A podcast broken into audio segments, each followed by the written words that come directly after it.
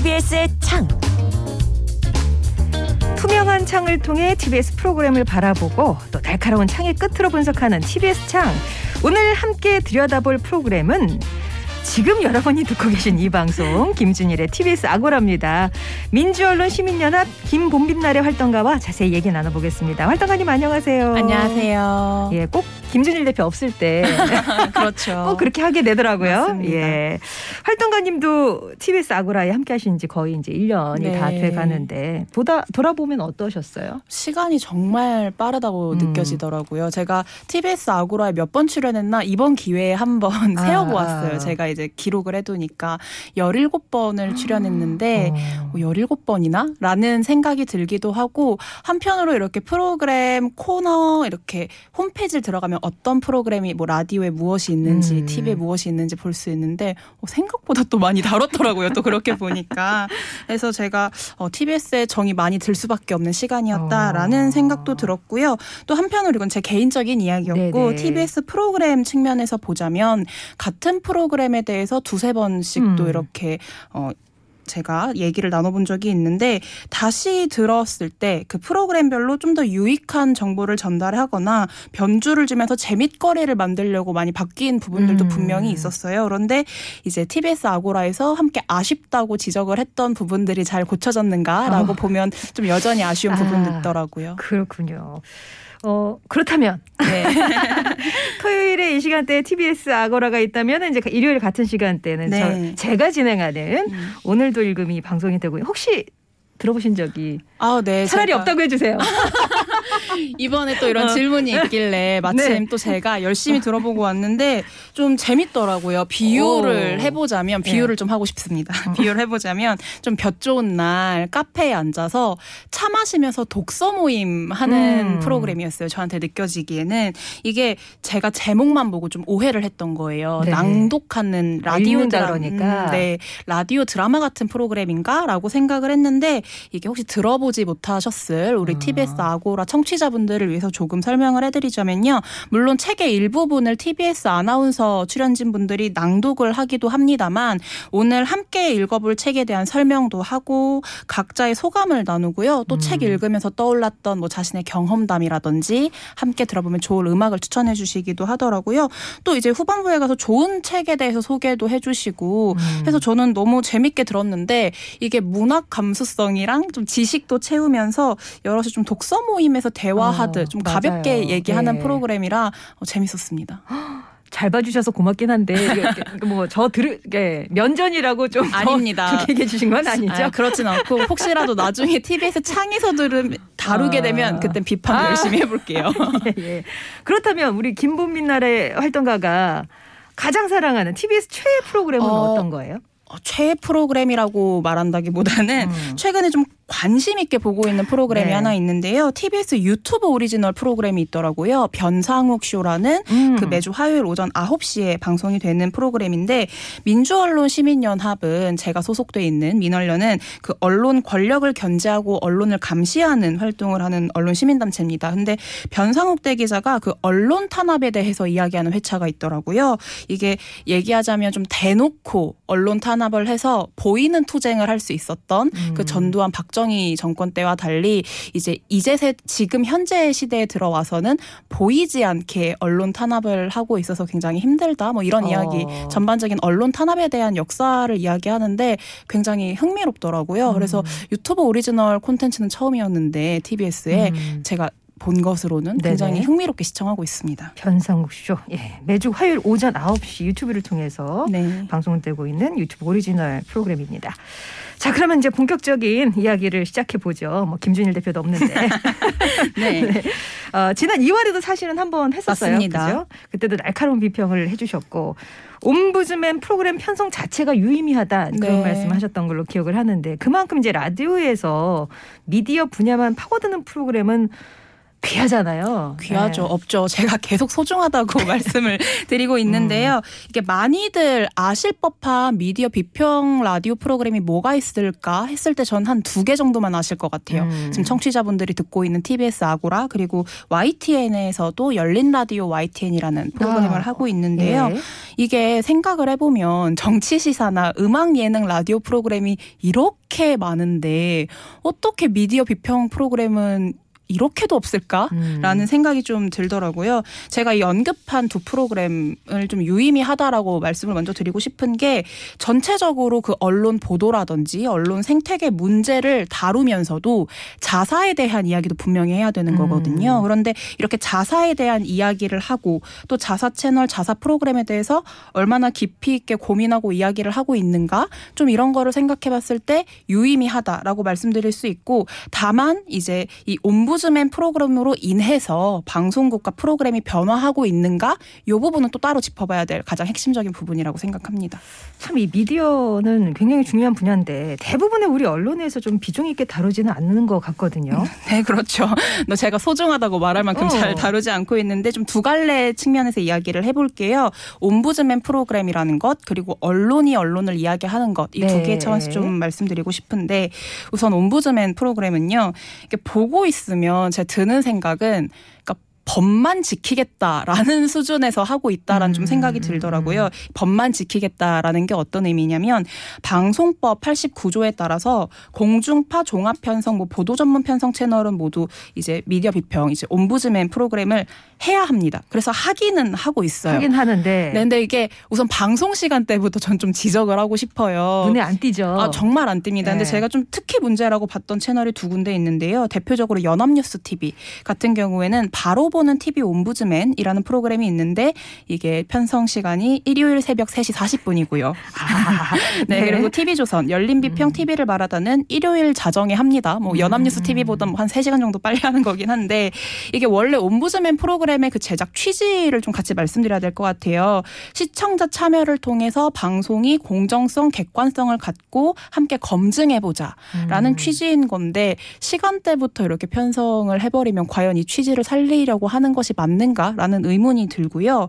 그리고 내용적으로 봐도 자사 프로그램에 대해서 단순하게 소개를 하거나 이런 프로그램을 새로 시작했습니다. 음. 라든지 어떤 호평을 받았습니다. 라는 이야기는 분명 많이 합니다. 그런데 이게 시민의 입장에서 좀 비판적인 이야기는 분명히 축소가 되는 지점도 있고요. 좀 논쟁적으로 다뤄볼 만한 이야기도 잘 나오지 않고요. 그러니까 비평하라고 만들어 놓고는 홍보를 하고 있는 네, 그런 맞습니다. 상황이네요. 요거에 음. 대해서 좀 먼저 얘기를 드리고 싶었고 두 번째로는 언론 이 언론을 이야기하는 것도 좀 다뤄보고 싶은데 이게 참 아쉬운 게 언론이 서로의 잘잘못을 잘 얘기하지 않아요. 서로의 잘잘못을 얘기하는 게 정말 극히 드뭅니다. 뭐 상도인가요? 왜? 아, 그러니까요. 이게 물론 일보 뉴스 코너에서 음. 타 언론사 보도가 맞는지 fact check하는 뭐 그런 음, 수준은 음. 있을 수 있지만 어떤 사안을 두고 직접 언론 대 언론으로서 맞붙지는 않거든요. 그래서 뭐 한때 방영했던 그 KBS의 저널리즘 토크쇼 제이가 물론 비판도 있기는 했습니다만 사안별로 언론이 어떤 문제적인 보도를 했고 이게 음. 사실관계가 맞는지 틀린지 검증하는 차원에서 분명히 호평을 받았어요. 네네. 저는 언론이 언론으로서 좀 역할을 잘 하고 싶다면 시민이 언론에게 기대하는 바를 좀 충족하고 싶다면 이 두 개, 이 옴부즈맨 프로그램을 하는 것 그리고 언론이 언론에 대한 이야기를 하는 것이 음. 굉장히 필요하다고 생각하는데 열심히도 안 하고요. 그러다 보니까 잘도 안 하고 음. 그러다 보니까 뭐 방송국 자체 뭐 자사에 대한 발전이라든지 언론 전체의 발전도 조금 부족하지 않나라는 아쉬움이 있습니다. 그러니까 점수를 주자면 아, 상당히 낙제점에 가까운 아, 뭐 네, 낙제 시- 신용만 하고 있는 그런 상황이다라고 진단을 하시는 최소한만 거네요. 하고 있다라고 네 아. 말씀드릴 수 있겠어요. 예. 그래서 더 소중한 이 네. 시간 TBS 아고라가 되겠는데 네. TBS 창 코너에 직접 참여하시면서 또 이제 청취자로서 이 프로그램 전체를 들었을 때 어떠셨는지도 궁금해요. 제가 앞서 말한 중요하다라고 하는 그 두 개를 음. 하고 있잖아요. 전 거기서 우선 굉장한 점수를 낙제점이 아닌 점수를 주고 싶은데 네. 아고라를 좀 코너 코너별로 설명을 드리자면 미디어 톡톡에서 여러분이 들으셨을 미디어 톡톡에서 이번 주에 함께 봐야 할 나쁜 보도와 좋은 보도를 살펴보고요. 음. 지금 저와 함께 이야기 나누고 있는 TBS 창에서는 자사 프로그램을 소개하면서 비평을 하잖아요. 네. 이런 점에서 전 유의미한 프로그램이라고 생각하는데 참여자로서는 좀 이렇게 평가를 합니다만 청취자로서는 뭐 아쉬운 점이 있죠. 뭐 자세한 건 좀 더 뒤에서 얘기를 하겠지만 음. 지난번에도 한번 말씀을 드렸던 부분인데요. 그 코너의 세분화라든지 TBS 프로그램뿐만이 아니라 TBS에서 하는 뉴스 보도라든지 뭐 시사 음. 라디오에서 나오는 이야기에 대해서도 비판을 해보면 참 좋을 텐데 그런 부분은 음. 아직 좀 미진한 것 같다, 아쉽다라고 봅니다. 그러니까 지난번에 저도 방송을 들어봤는데 네. 그러니까 TBS 옴부즈맨 프로그램이만큼 뭐 같은 뉴스를 가려, 어, 다루더라도 TBS에서 어떻게 다루는지를 한번 더 이제 네. TBS에 나온 방, 내용을 가지고 다뤄달라라고 했는데 그게 아직 반영이 조금 덜 됐다는 말씀이시네요. 네, 좀 아쉬운데 뭐 이게 뒤에서도 얘기하겠지만 물리적인 시간적 측면에서 저는 좀 코너를 어떤 거를 더 중점을 해야 될까라는 아. 생각에서 선택의 차원이었을 수 있다고는 보지만 보도에 대한 이야기도 하는 건 좀 굉장히 중요하다 생각하거든요. 네. 그래서 그런 부분 좀 반영되면 더 좋겠죠. 음. 사실 이제 뭐 지난번 비평해 주셨을 때와 비교해서 뭐 크게 코너 나 출연진의 변화가 뭐 없어요. 네. 기자들과 함께하는 미디어 톡톡 이제 앞서 진행이 됐고 지금 이제 TBS 창 프로그램을 살펴보는 코너죠. 이 두 개의 큰 줄기로 이 TBS 아고라가 채워지고 있잖아요. 네, 맞습니다. 우선 제가 뭐 TBS 프로그램을 비평하는 TBS 창은 제가 나와서 말씀드리는 게 아니라 꼭 해야 하는 아, 코너고요. 네, 네. 그렇고요. 근데 전 이전에 이제 TBS 창을 할 때 뭐가 좋았냐면 저만 혹은 뭐 조선이 저희 미디어 팀장님만 나오는 게 아니라 해당 프로그램에 PD님이나 MC분이 함께 나왔어요. 음. 그래서 저희가 이제 이런 부분이 좋습니다. 혹은 아쉽습니다. 어떤 생각을 하십니까? 라고 했을 때 바로 피드백을 들을 수 있었거든요. 네. 그게 시청자, 청취자분들 입장에서 조금 더 친절한 방송이었다고 생각을 하는데 최근에는 좀 이렇게 되진 않고 저만 나오고 있어서 좀 아쉽다라는 생각이 음, 음. 들고요. 한편으로 전 개인적으로 미디어 톡톡을 굉장히 재밌게 듣거든요. 네. 물론 제가 TBS 창에 나오면 나 부끄러워서 제 목소리를 못 듣는 부분도 조금 있지만 재밌게 듣는데 코너에 나오는 민동기, 정상근, 박서연 기자가 주는 그 insight가 분명히 있습니다. 뭐 음. 이런 나쁜 기사가 있었어, 이런 좋은 기사가 있었어, 새로운 걸 아는 재미도 있고요. 근데 제일 재밌었던 건 이번 주에 있었던 미디어 뭐 언론계 관련 이슈를 얘기 나누는 게 저는 굉장히 흥미롭거든요. 최근에 어떤 걸 이야기하셨냐면 그 권성동 국민의힘 원내대표가 어, 문제적인 발언을 했죠. 민주노총 음. 산하의 언론노조가 이제 뭐 KBS나 MBC 같은 공영방송을 뭐 좌지우지한다, 뭐 굉장히 위험한 언론관을 갖고 이야기를 발언 하- 이야기를 하셨는데 이런 부분이 왜 잘못됐는지 좀 짚어주는 부분이 흥미로웠거든요. 그런데 음. 좀 이게 간헐적으로 미디어 이슈를 다뤄요. 주로 이제 이 프로그램의 핵심은 좋은 보도, 나쁜 보도를 이야기하는 거다 보니까 좀 자주 얘기하진 않는데 음. 이것도 함께하면 전 되게 재밌을 것 같더라고요. 그러게 그러니까 어떤 이슈에 대해서 패널들이 나와서 뭐 얘기를 의견을 주고받는 자리는 되게 많은데 네. 그 이슈를 미디어들은 어떻게 봤는지에 대해서 이렇게 다루는 거는 조금의 독특한 그 어떤 아이템이어서 네. 주목을 받는 것 같습니다. 네. 예. 그러면 미디어 톡톡 코너에서 다뤘던 아이템 중에서 뭐 특별히 기억에 남는 게 있으실까요? 저 미디어 톡톡 듣다 보면 굉장히 놀랄 때가 있어요. 음. 뭐냐면 저희 민원련 내부 이제 메신저가 있는데 저희가 기사 스크랩방이 따로 있습니다. 거기서 매일 정말 수십 개의 기사가 올라와요. 그러니까 같이 보면 좋아서 혹은 음, 음. 이거 이 기사 너무 이상합니다.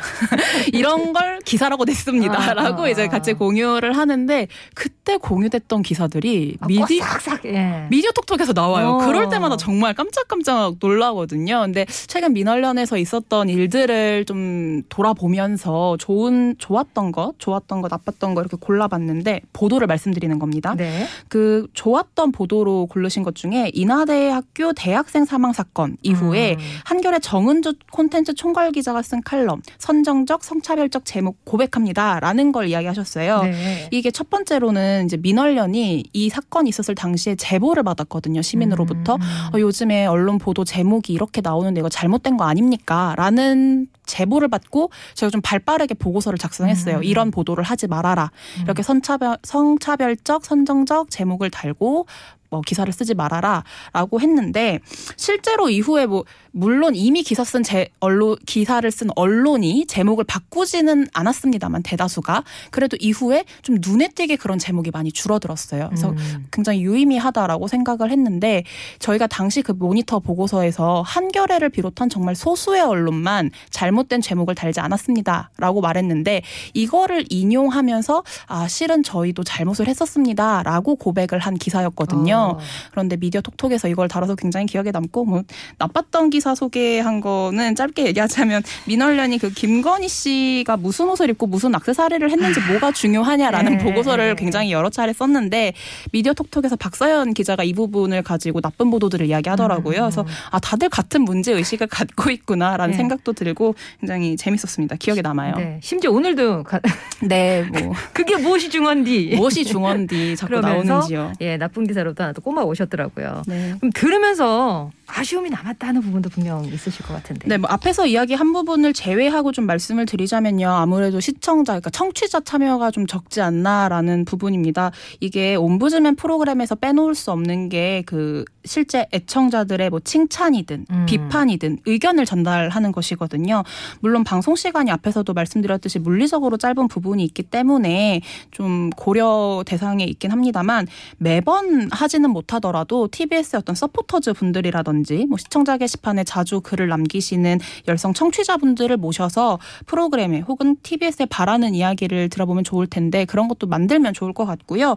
또 이게 TBS가 워낙 유명한 프로그램이 있다 보니 까 그렇지 뭐 김어준의 뉴스공장을 비롯해서 유명한 시사들이 있어서 그렇지 시민 친화적인 좋은 콘텐츠를 정말 많이 하고 있거든요. 많이 합니다. 네, 맞습니다. 네. 그래서 저는 얘기하고 싶었던 게 외국어를 공부하거나 외국 문화를 알기에 좋은 방송을 많이 하세요. 그러니까 음. 중국 영어 라디오도 하고 있고요. 또 우리가 TBS 창에서 이야기를 했던 프로그램이기도 한데 시민 영상 특이점 같은 경우에는 시민 PD들이 함께 네, 프로그램을 네. 제작하고 있거든요. 이런 분들을 함께 모셔서 이야기를 나눠봐도 정말 재밌 지 음. 않을까 유의미할 것 같다라고 생각합니다. 어, 이렇게 되면 TBS 하고라 제작진이 엄청 동쪽으로 방송 움직이셔야 시간을 되겠는데요. 늘려주면 안 될까라는 아. 생각도 그렇습니다. 반면에 이 부분은 높게 평가한다. 음. 칭찬하고 싶은 부분이 있다면. 전 기본에 충실했다 한마디로 요약을 하자면요 그렇게 말씀드릴 수 있을 것 같아요 언론이 좀 언론다울 수 있도록 외부로만 그 비판의 잣대를 들이대는 것이 아니라 같은 언론한테도 문제를 지적하고 또 이런 언론 보도는 좋았던 칭찬도 하니까요 음. 뭐 자신들을 돌아보는 뭐 프로그램을 이야기하는 것도 좋았어요 그러니까 옴부즈맨 프로그램이라는 게 그 정체성이 정당성을 가지려면 자사에 대한 비판을 해야 되거든요 네, 네, 네. 통렬하게 자기 반성을 해야 돼요. 계속 자아 성찰을 하고요. 뭐 그 통렬하게 자기들을 반성했느냐라는 거는 TBS에서 프로그램을 만들고 있는 제작진들이 하고 계신지 본인들이 생각을 하셔야 될 음. 부분이지만 TBS 아고라가 분명히 그 물꼬를 터주고 있긴 하거든요. 그런 점에서 전 TBS 아고라를 좀 높게 평가하고 싶은 부분이 분명 있고요. 어 네, 또 단순히 또 프로그램만 하진 않습니다. 음. TBS 창에서 프로그램 이야기만 하는 게 아니라 최근에 이제 서울시 의회가 TBS 지원 중단 조례안을 상정하겠다고 공언을 네. 했습니다.